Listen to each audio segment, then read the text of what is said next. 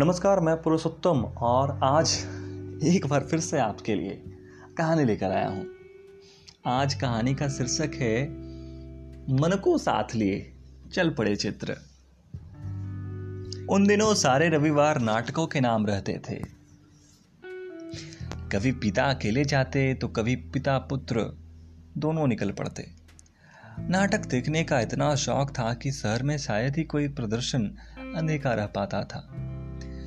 पिता की चित्र और कला में गहरी रुचि थी। चित्र बहुत देखे थे। एक दिन चलचित्र देखने का मन बन गया। चर्चे खूब सुने थे। पिता पुत्र पहुँच गए देखने। चलचित्र का नाम था अमेजिंग एनिमल्स कुछ ऐसा सोच रहा था कि बारी बारी से चित्र देखने को मिलेंगे। लेकिन यहाँ तो जो भी चित्र में नज़र आता, अचानक चल पड़ता। वैसे तो चित्र रुके हुए ही होते हैं ना? लेकिन यहाँ तो चित्र रुकने का नाम नहीं ले रहे थे। कोई जादू है शायद। चित्र रुकना भूल गए हैं। तरह तरह के जानवर चित्र पट पर आ रहे थे, जा रहे थे, लेकिन रुक नहीं रहे थे।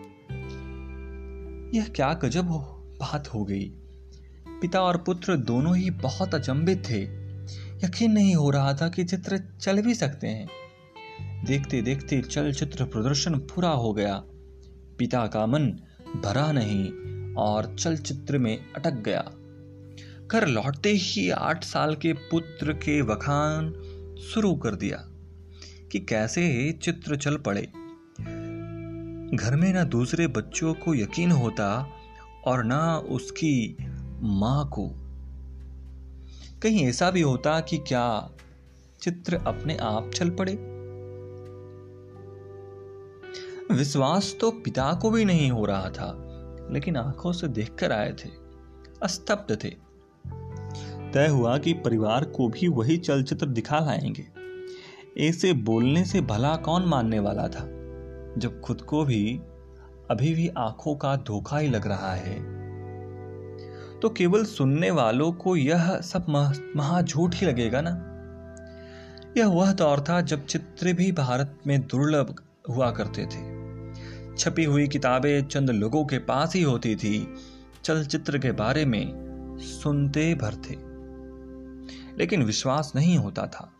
बहरहाल, चलचित्र देखकर बच्चा मुग्ध था और उसके पिता महामुग्ध।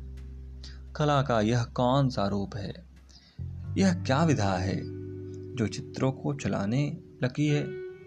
बेचैनी बहुत थी तो पूरा परिवार दूसरे ही दिन निकल पड़ा चलचित्र देखने। लेकिन इस बार प्रदर्शन के लिए ईसा मसीह का पर आधारित चलचित्र था, Jesus the life of Christ. परिवार ने पूरे मुक्त भाव से चलचित्र का आनंद लिया। पिता ने गौर से जांचा। किसी मशीन से रोशनी निकलकर आती थी और चित्रपट पर पढ़ते ही चित्र सजीव हो जाते थे। चल पड़ते थे। पिता ने गौर किया कि यह चलचित्र नहीं, बल्कि वास्तव में चल दृश्य है। एक के बाद एक दृश्य दिख रहे थे। मतलब कोई ऐसी तकनीक आ गई है जो सिर्फ़ चित्र नहीं उकेरती, बल्कि दृश्य पकड़ती है और उसे चित्रपट पर दिखा देती है। यह वास्तव में चित्रपट नहीं, दृश्यपट है। चलचित्र से तो बच्चों की नज़रें नहीं हट रही थी और उनकी माँ को कुछ सूझ ही नहीं रहा था कि क्या कहें। अस्तब्ध निहारे जा रही थी। ज़िंदगी में कैमरे से निकले चित्र तो बहुत दिखे थे। एक बढ़िया विदेशी कैमरा घर में ही था। लेकिन वह तो सिर्फ़ चित्र खिंचता था और यहाँ तो दृश्य चल निकले थे। पिता का दिमाग बहुत तेज काम कर रहा था। जिसस पर बनी यह फ़िल्म फ्रेंच निर्देशक एलिस गाइब्लोच की थी। भारतीय संस्कृति में रचे पके पिता ने सोचा कि अगर भारत में जीसस की जगह राम या कृष्ण पर फ़िल्म बनाई जाए तो खूब लोग देखेंगे। क्या ऐसा किया जा सकता है? चलचित्र कला ने पूरे परिवार का मन मोह लिया था। क्या छोटा और क्या बड़ा? सभी समान रूप से प्रभावित हुए थे। बॉम्बे के गोरे गाँव स्थित अमेरिका इंडिया पिक्चर पैलेस से परिवार लौट तो आया। पर सबका मन मानो वहीं छूट गया।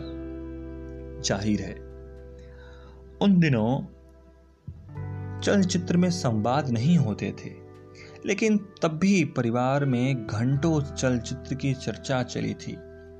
चलचित्र का ऐसा जुनून पड़ा कि वह पिता भारतीय सिनेमा सिनेमा के पितामह होने की ओर बढ़ चले। धुंडीराज गोविंद फाल्के ने तय कर लिया। जब चलचित्र के व्यवसाय में उतरना है। प्रिंटिंग और फोटोग्राफी से यह बहुत आगे की कला है। इसे में कुछ करना है। फालके जी जान से लग गए। खुद को चलचित्र के लिए समर्पित कर दिया। तरह तरह के औज़ार, सामग्रियाँ जुटाने लगे। एक छोटा सा छोटा सा फ़िल्म कैमरा उन्होंने खरीदा और कुछ रीलें। मोमबत्ती की रोशनी से के सहारे ही रात के साथ फ़िल्म दिखाने लगे। जुनून इस हद तक था कि हर शाम चार से पाँच घंटे उन्होंने फ़िल्म देखने में लगा शुरू कर दिया। नींद की कमी हुई, सेहत बिगड़ी, आँखों में मोतिया बिंद की मारी पड़ी। दिखाना तक बंद हो गया, लेकिन जुनून ऐसा था कि एक डॉक्टर के प्रयासों से काम लायक रोशनी लौट आई। चलचित्र बनाने का काम तेज़ी से आगे बढ़ा और उन्होंने राजा हरिश्चंद्र फ़िल्म बनाकर दुनिया में भारतीय सिनेमा का आगाज़ कर दिया। 30 अप्रैल 1870 को जन्मे फाल्के ने राजा हरिश्चंद्र बनाकर भारतीय सिनेमा का आगाज़ कर दिया था। उससे पहले उनकी नींद उड़ गई थी। आँखें खराब हो गई थी, पर जुनून था कि शुद्ध भारतीय चलचित्र बनाना है और वह सफल हुए। इस पूरे कहानी के लेखक हैं ज्ञानेश उपाध्याय। आज के लिए बस इतना ही। धन्यवाद।